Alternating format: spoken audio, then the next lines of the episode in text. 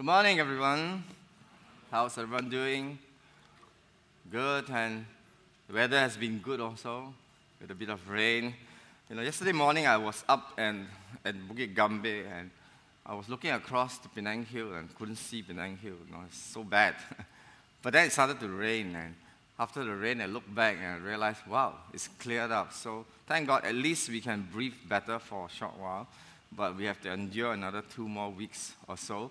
But God is still good. Amen. Now, this is, has been the last uh, three, three weeks have been, you know, pe- people have been traveling here and there. Actually, come to think of it, you have three long weekends consecutive, right?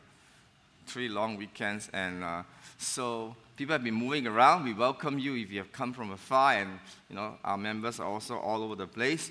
But two weeks ago, I began a mini series on the life of Job, and I would like to just jump back in and refresh a bit for those of you who were not around two weeks ago.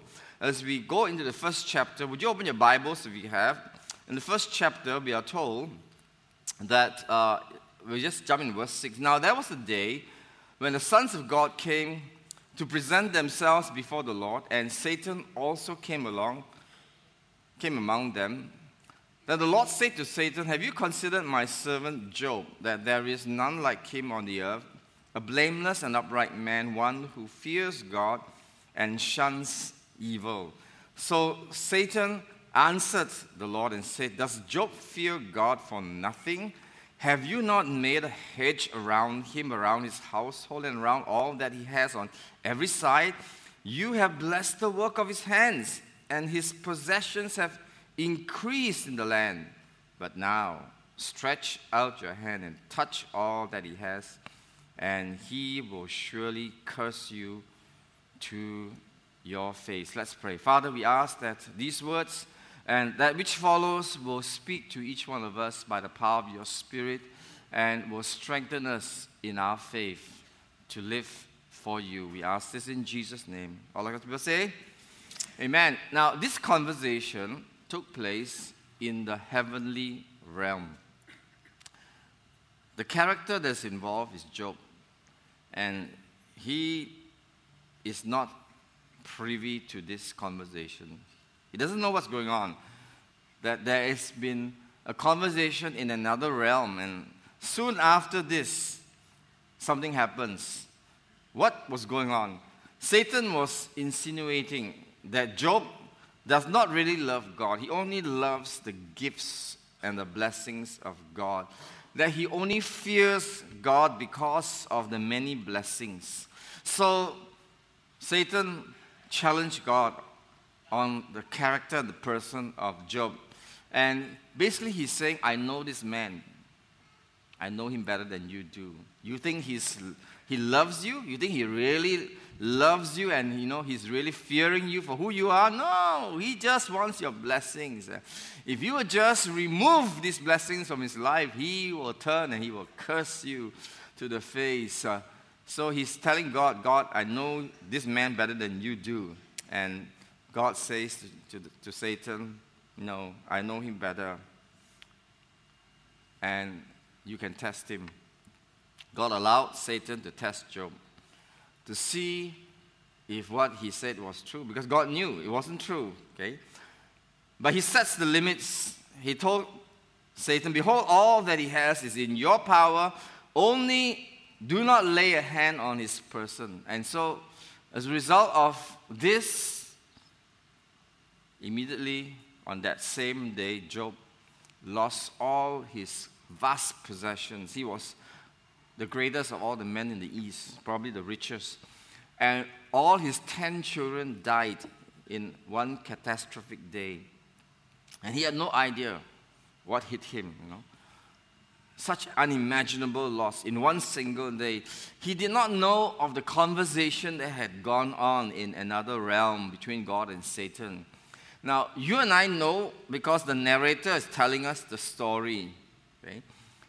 But he is in the story and he doesn't know. It's just like when you are going through a storm, you, don't know what's going on. The weather forecaster can tell you because he's outside the scene. They can look at the patterns and they can say, oh, wind speed, building up, coming, which direction. But you are right in the middle, you don't know what's going on. And you have no communication. Everything is, has been, you know, kind of like blown down. And, you know, you're wondering, what in the world is happening? So he has no idea that he's suffering because of something that has happened in the heavenlies between God and Satan. And he is searching for answers, but as far as we know, he never got the answers because we don't even know who wrote this book of this book called Job, right? Because it could not have been him because it, it tells about the end of his life. Now, when you write a story of your own life, do you write about how you died? You can't, right? So obviously somebody else could have written it, could have been Moses. We are not very sure. But what we do know is that it's the inspired word of God. So he probably never got the answers at the end. But the question is, how would he respond to such a severe test? He had every reason to curse God. And this is how he responds Job 1, verse 20. Then Job arose, he tore his robe, which is a sign of you know, mourning. He shaved his head, same. And he fell to the ground, and what did he do? He worshipped. This was something that Satan did not expect. God expected it. God knew his servant. And he said, Naked I came from my mother's womb, naked shall I return there. The Lord gave, and the Lord has taken away. Blessed be the name of the Lord. It sounds like we are in a funeral. These are the words that are often spoken only in funerals, but it's always true of our lives. In all this, Job did not sin nor charge God with wrong. So Satan said to God, He will curse you the moment you take away all these blessings from his life. But Job did the very opposite.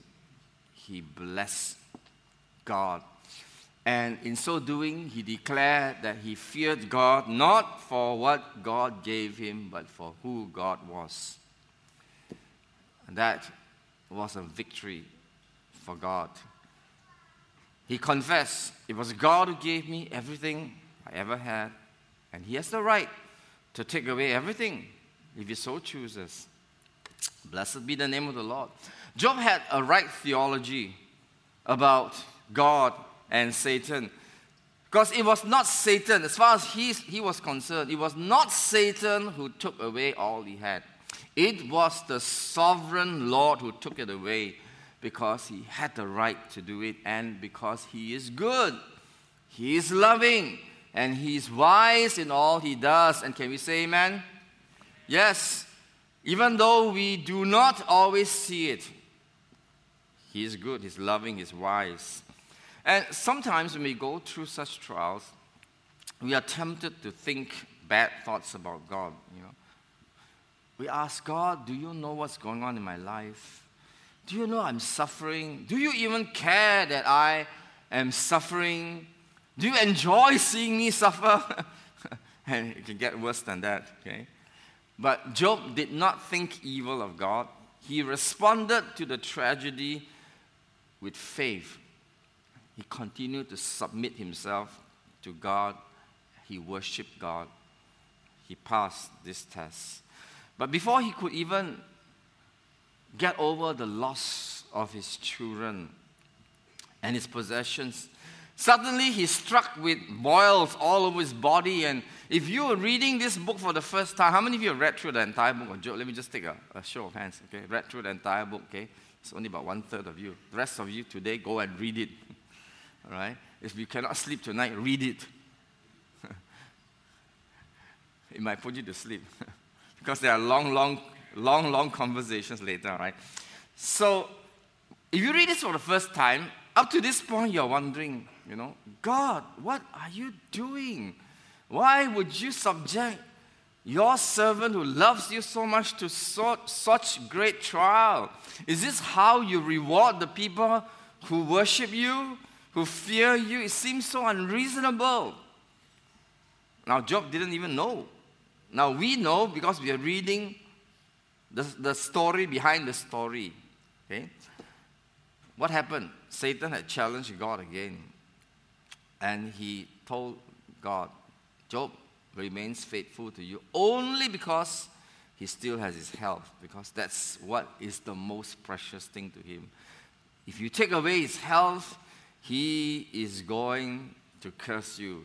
Job 2:5. But stretch out your hand now and touch his bone and his flesh, and he will surely curse you to your face. So Job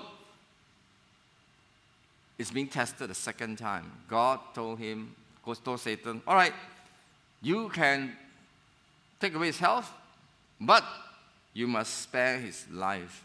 And so he ended up with boils all, all over his body, and he was in misery. He couldn't rest at all. There's no part of his body that he could sleep on. He could not eat, and you know, it was he was miserable. But he was still maintaining his faith in God and his integrity.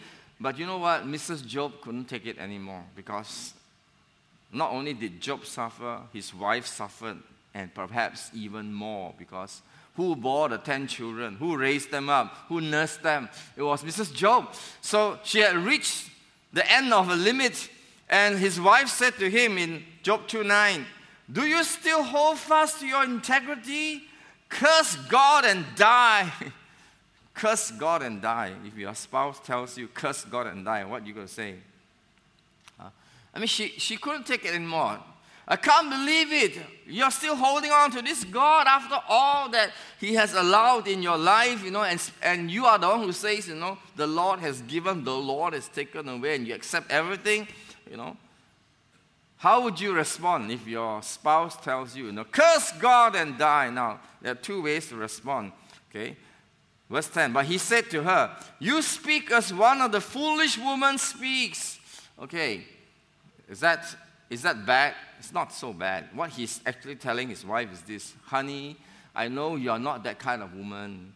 I know this is not what you normally say, but you have had too much and you're starting to speak like those foolish women. Okay, that's not so bad. If he had said, Foolish woman, shut up. that's really bad, okay? There's a big difference between the first way of speaking that Job did and the second way of speaking. So he was appealing to his wife. I know this is very hard for you. In fact, it's more difficult for you than me. But don't speak like the foolish woman. shall we indeed accept good from God? And shall we not accept adversity? Wow, this is a statement of great fortitude. In all this, Job did not sin with his lips. He said the right thing. See, God has given Job what is good. All these years, all these blessings, greatest man in the East, 10 beautiful children. And as far as Job is concerned, God, you have the right to take away whatever you give me. You have the right to give what is good, and you have every right to allow adversity, pain, and loss. And so we ask ourselves this, uh, this question Do I love God for who He is? Or do I only love God because He has blessed me with His blessings of family, good health, okay? Do I really love God for who He is? And do I love Him more than anything else in life? Can God be loving when He takes away everything from us? Now, this doesn't happen to everybody. This is like a very, you know, extreme example in the Bible. But Job maintained his faith. He did not give up on God. He understood that God was still sovereign, and if He allows this, then He accepts it. Even though He cannot understand. And His view of the universe is a biblical view.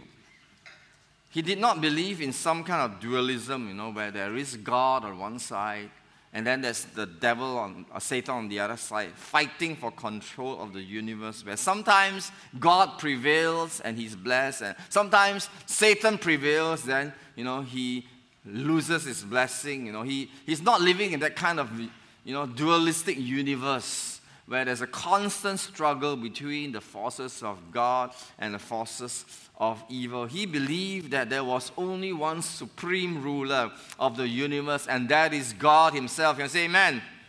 And that He is in sovereign control and total control, and nothing happens without His express permission. Satan cannot do anything unless God allows. There was a hedge of protection around his life, even though he didn't know it. Satan could not even touch this man until God said, Okay, you can have a go with him. But this is the limit, right? So he passed the first test, but there would be more to come. And we would expect that God would quickly restore at least his health so that he can rest and he can recover and he can get over his loss, but not so. In Job 7, verse 2 to 3, he says, Like a slave who longs for the shadow, and like a hireling who looks for his wages, so I am allotted months of emptiness, and nights of misery are appointed for me. So, you know, it was just, just for one or two days, it went for weeks, it went for months where he was in agony. And the question we ask is why?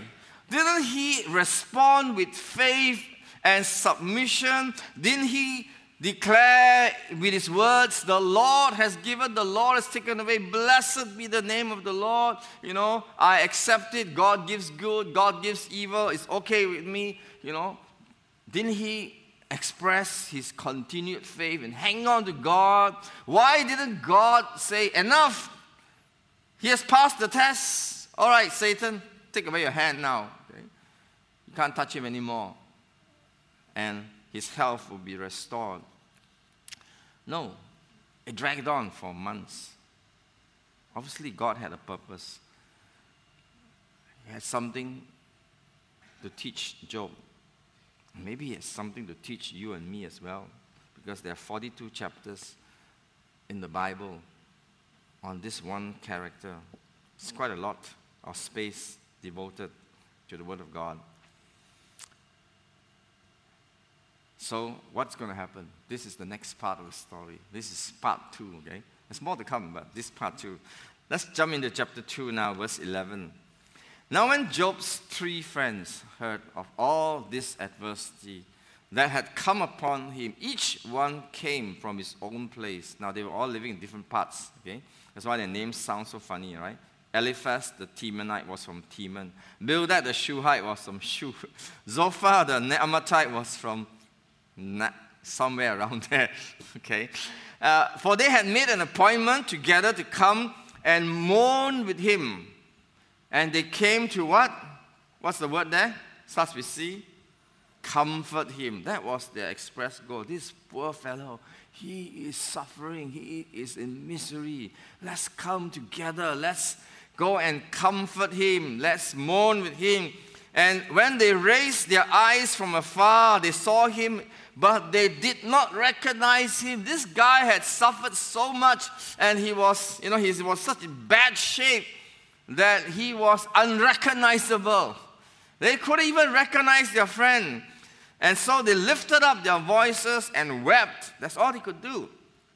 And each one tore his robe, again, a symbol of mourning, sprinkle dust on his head toward heaven, which is another sign mourning. So they sat down with him on the ground. How many days?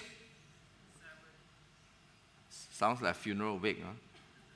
Chinese go for five days, seven days.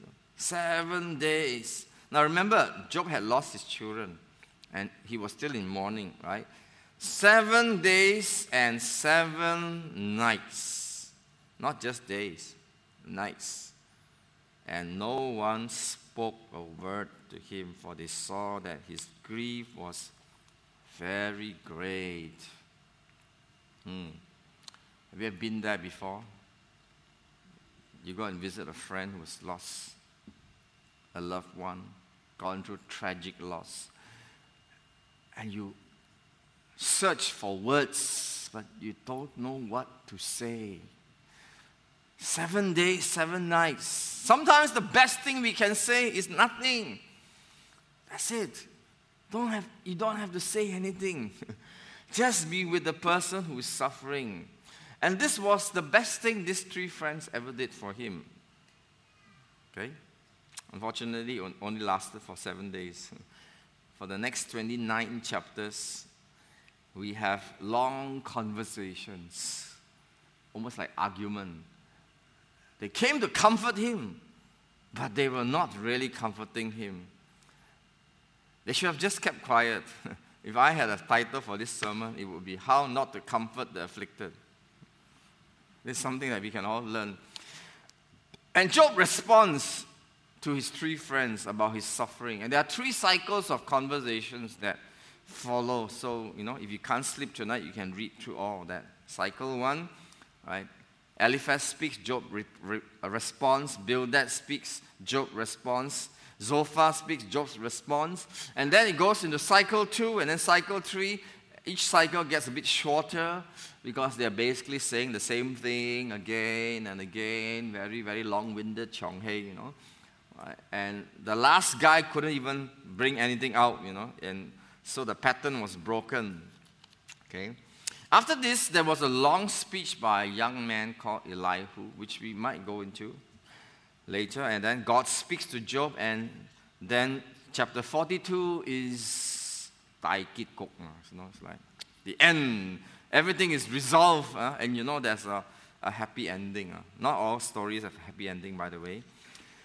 Now, what does the author want us to learn from these long speeches and how Job responded?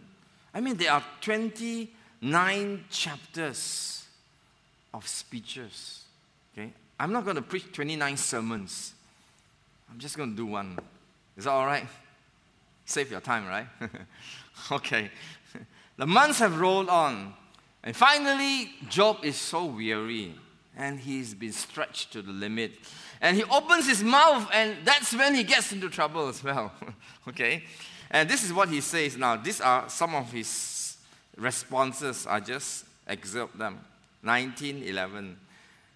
He, referring to God, he has also kindled his wrath against me, and he counts me as one of his enemies. And 33:10. Yet he finds occasion against me. He counts me as his enemy. He's beginning to think that God may have turned to become his enemy. Now, this is not true. This is how he feels, this is how he speaks. Okay? Now, when people are in pain, they do not always speak sense. Are you with me? Hello? Have you seen that happen before? Right?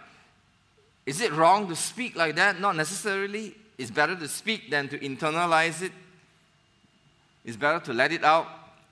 Okay? And so the first cycle of conversation was prompted by some of Job's outbursts. Okay?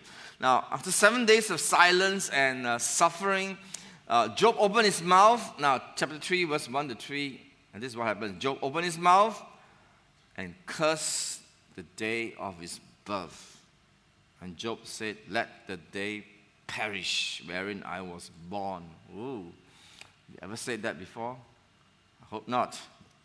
See, this is after weeks and weeks and probably months of unbearable pain. Now, Job begins to question God. Chapter 3, verse 11, he says, Why did I not die at birth? Come forth from the womb and just expire. Why did the knees receive me, or why the breast that I should suck? Job 3:20. Why is light given to him who is in misery? And life to the bitter in soul who long for death, but it comes not. So he's questioning why was I ever born? Is there any reason for my life when I'm in such misery? I want to die, but I cannot die. What's going on? I think Job is depressed. Doesn't that sound like a depressed person talking? Hello? Huh? I wish I was, I wish I could die. I wish I was never born. And he's not alone. You say, what? This is a great man of God. He was blameless, he was upright. Yes, men of God can become depressed. Jeremiah was depressed before. Elijah asked God, take my life. Enough! Take my life! After the great victory over the prophets of Baal. You see, even men of God can be depressed. Even men of God can commit suicide when the depression is, you know, so bad, and especially when they do not seek for help. Depression is serious. Don't take it lightly. If somebody tells you, you know, I want to die, don't, don't take it lightly, you know, uh, this is just say only lah. Uh, refer them to help. There's no shame to see a counselor, to see a psychiatrist necessary. Because after all, when we are sick in our body, we see a doctor, right? When we are struggling with some mental health issues, we see a doctor. This is the, the stigma that has to be removed. So, human beings can go through times of depression. But you know what? It does not mean that we have lost our faith. It just means that we are going through a tough time. It just means that we are struggling. It doesn't mean that we have lost our faith, and you, you will see later on that Job was still hanging on to God. You see, when we are suffering, we want to know why, but we may not always find the answer. And when we are suffering, we may not even be able to think straight. And for some, they go into a, a shell. They don't want to talk. They want to be left alone. But then, when they are ready to talk, they must talk, and we must let them talk. They must have an outlet. Okay? So, here are three cycles of long conversations. Eliphaz responds to Job. This is in chapter 4 and 5. Okay? And uh, in his theology is very simple. Verse 7 and 8, chapter 4. Think now, who that was innocent ever perish?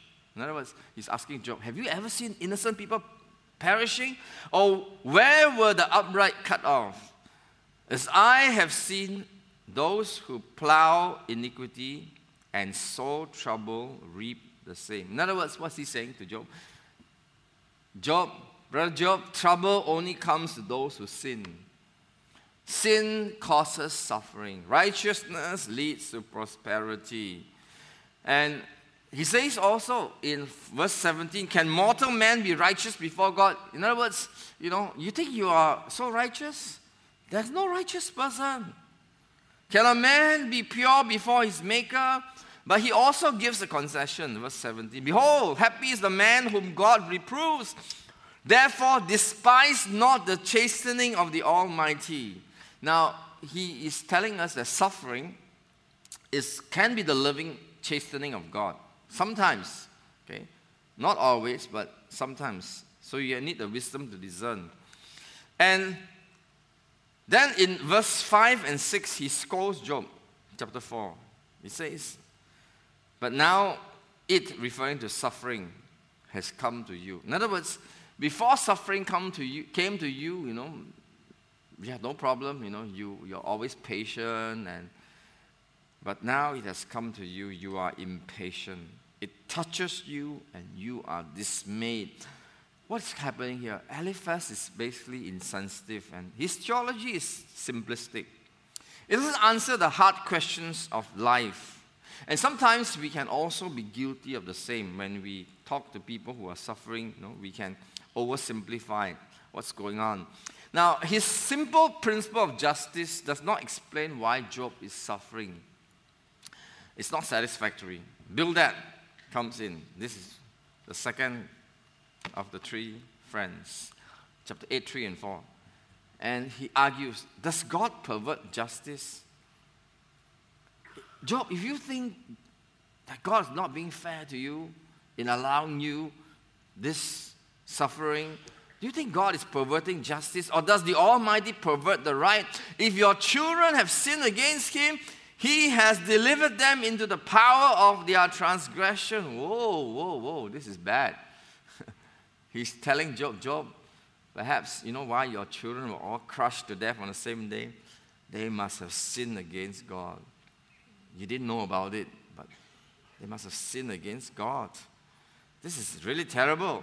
And in verse uh, 6 and 7, same chapter, if you will seek God and make supplication to the Almighty, If you are pure and upright, surely then he will rouse himself for you and reward you with a rightful habitation. Wow. What is he saying? Brother Job, it must be because you are not pure in heart. Huh? There must be some secret sin in your life. And you probably have not prayed enough. You know? Have anyone ever told you this? You have not prayed enough. You haven't prayed hard enough. That's why, you know, these bad things are happening to you. It's bad theology, really.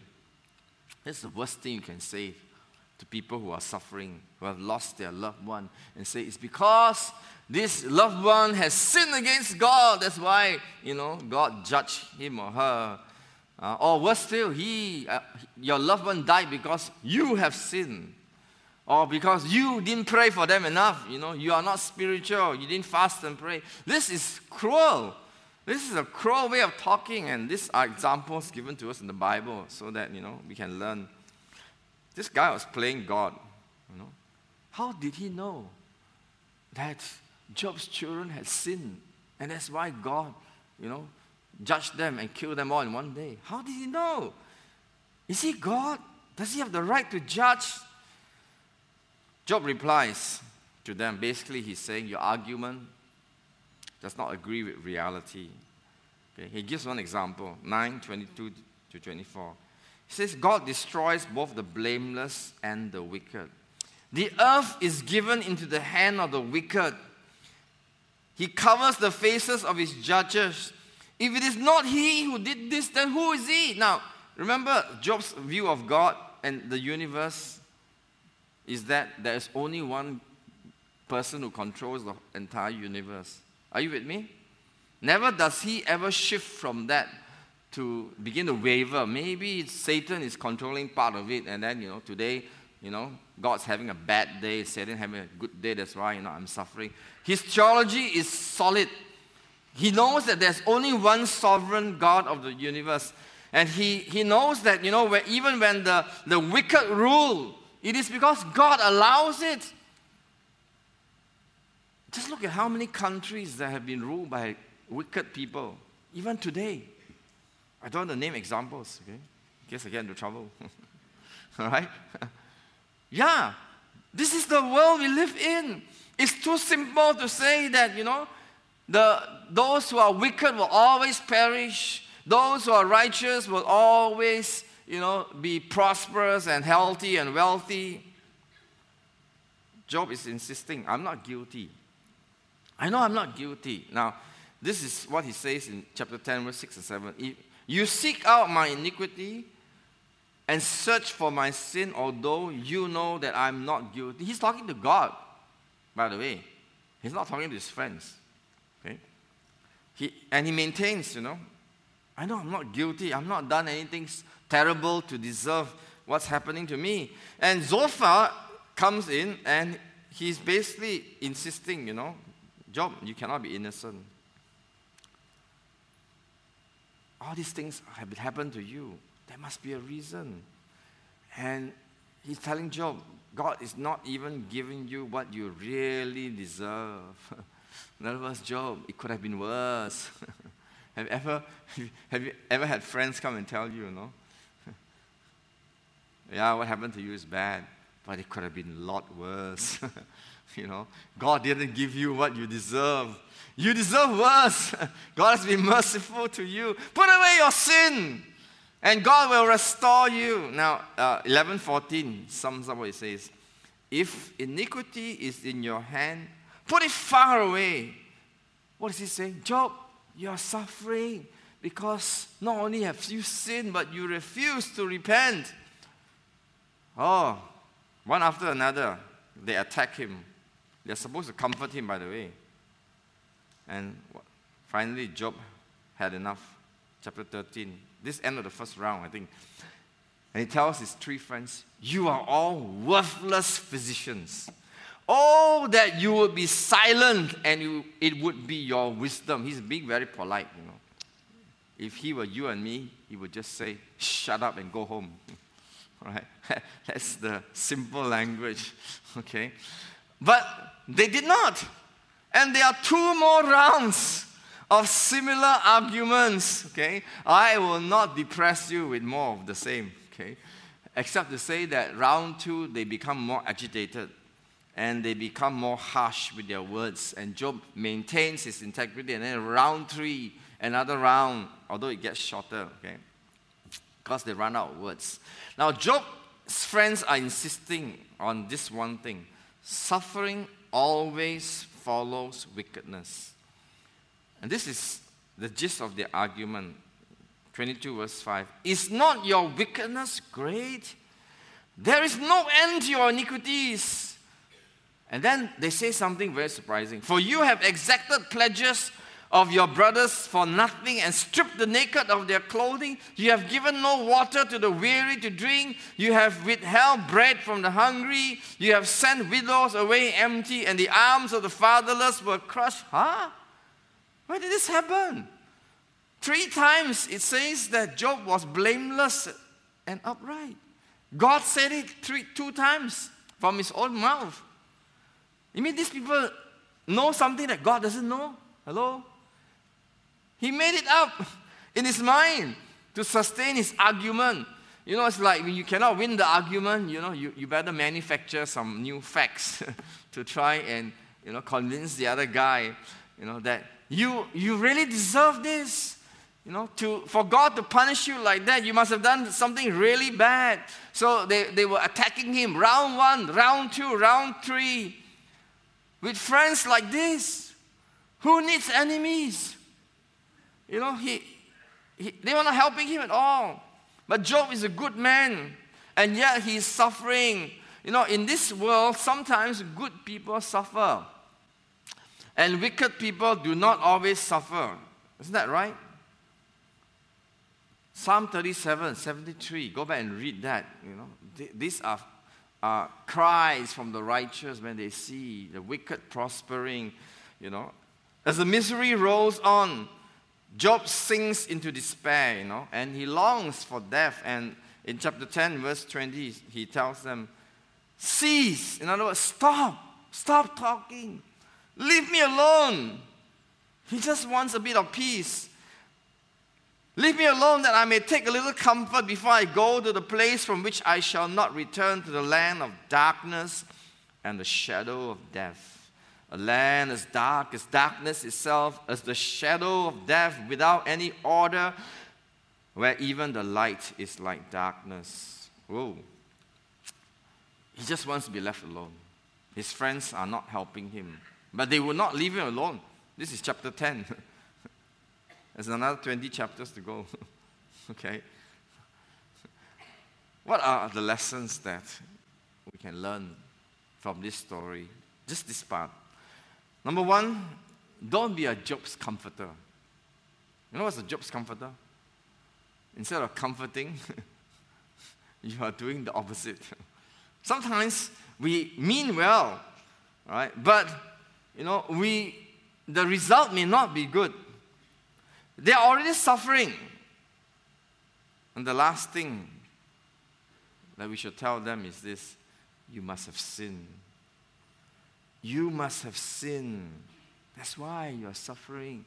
Don't apply theology in an insensitive and superficial way because it will do more harm than good. You see, suffering and prosperity is not always in proportion to the evil or the good of people. That means good people do not always get blessed materially as, as we know it on this earth. Wicked people are not always destroyed. Those who suffer most may be the best. We know that a lot of God's people in the Bible and even today are suffering in some of these countries that are ruled by authoritarian governments. Those who prosper may be the worst. Some of the richest people may be the worst people because they make their money through criminal means. And they're prospering. This is a reality. You don't have to look far to find examples of this, right? So Job remains steadfast, but what we can see is that none of us responds to suffering in a perfect way. Not even Job. Here was a man of God. He had great faith. He endured. But as the months went on, misery upon misery, he began to grow tired. But you know what? His faith was still holding on to God. He could not understand what was going on. He could only hold on in trust that somehow God has a purpose. And, and even though he could not understand, God is still good. Now, the third lesson is what are the worst things to say to the grieving?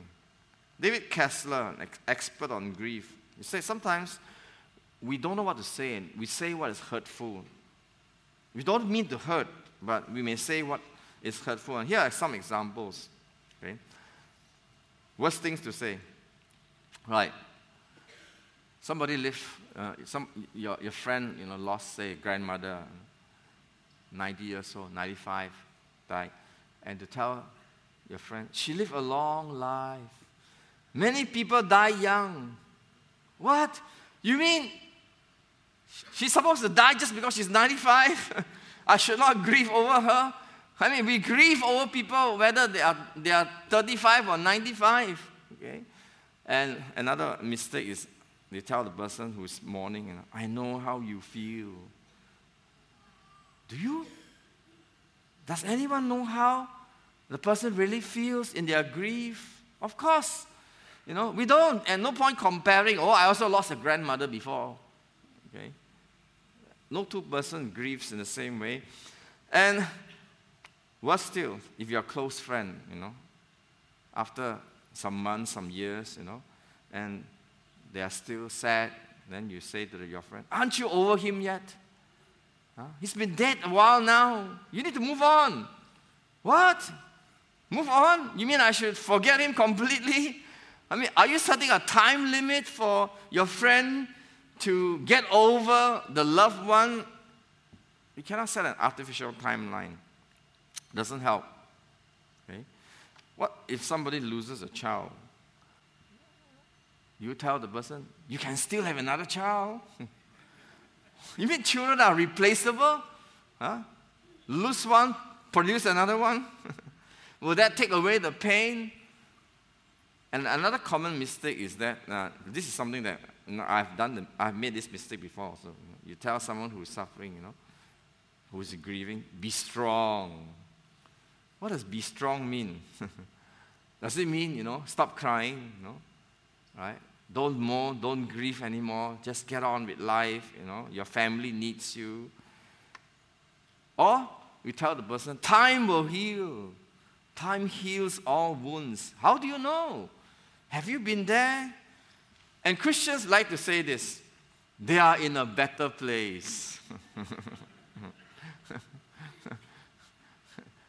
and they say to you, if they can tell you, they will say, I know, but I want him to be here.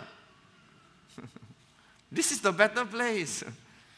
It doesn't make sense. Now, one of the worst things to say is this you tell the person who is mourning, grieving the loss of a loved one, you tell them, it is God's will.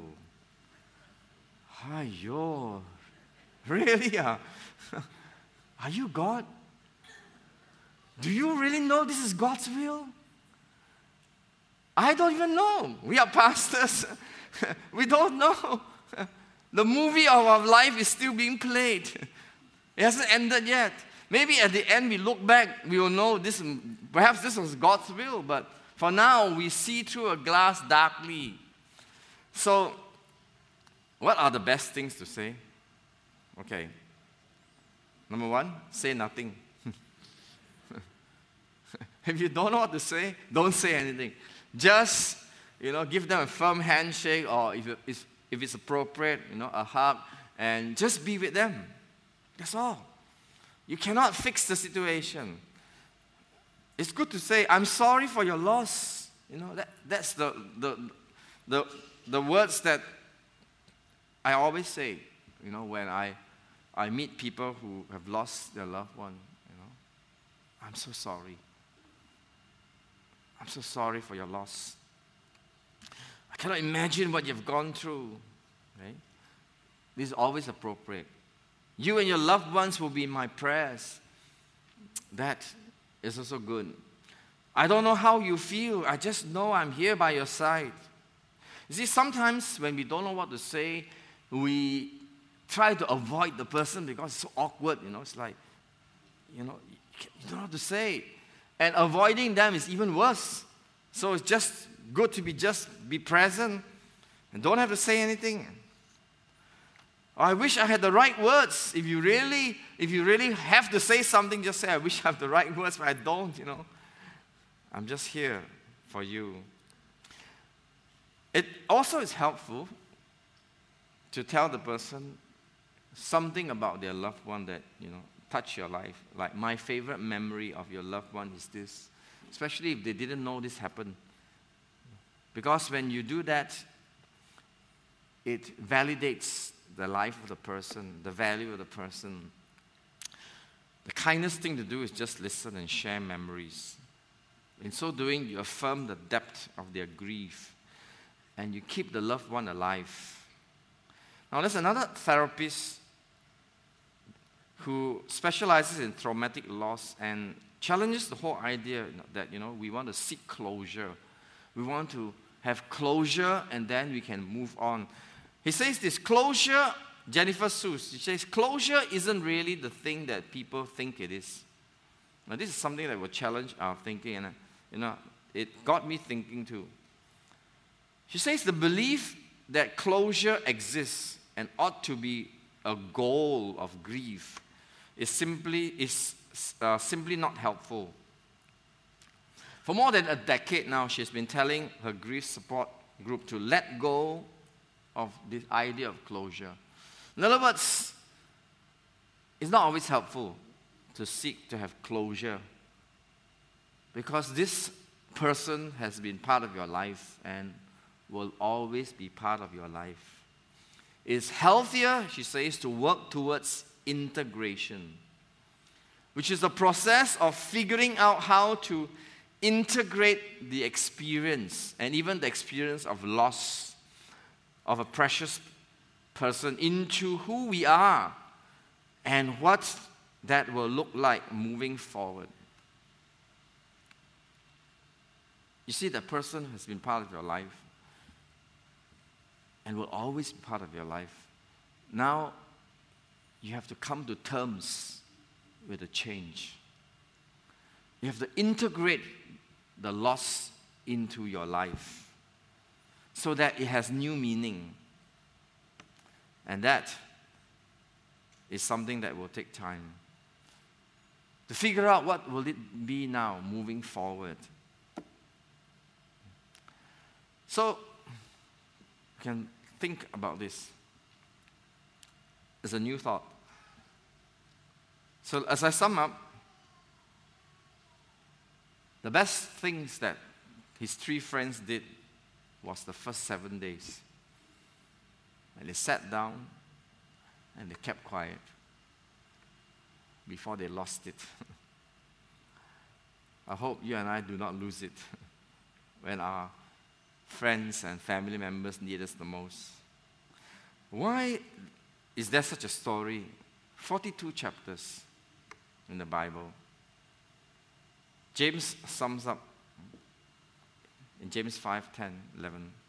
My brethren, take the prophets who spoke in the name of the Lord as an example of what? Example of what? Suffering. Oh, that word that we don't like. That word that is seldom mentioned in the popular gospel today that's preached in so many churches. We hardly ever hear this. The prophets who spoke in the name of the Lord, they are an example of suffering. And what? Patience. It's about suffering. Job's life is about suffering and patience. More than that. Indeed, we count them blessed who what? Endure. It's about endurance. Oh, we need to learn endurance. It's never too early. Character, the character camp is going to learn about endurance. From young, we need to learn endurance. So, what is the story about? It's about suffering, it's about patience, it's about endurance. More than that, you have heard of the perseverance of Job, which is basically endurance, right? And you have seen the end intended by the Lord. What is the end intended by the Lord? What was the whole point of God allowing all these to go on? Okay, makes you think, right? This is a special effect. Lights go off. no, they're trying to fix the lights. Something is wrong, okay? what is the end? Why is this happening to Job? What was the end intended by the Lord? That the Lord is very compassionate and merciful. This is the whole point of the story. It is to show us an example of suffering and patience and endurance. And it is to show us that the Lord is very compassionate and very merciful. Amen? And that He's very good, He's very wise. And whatever He does is because He's merciful, He's compassionate, and we can trust Him to the end. Let's pray.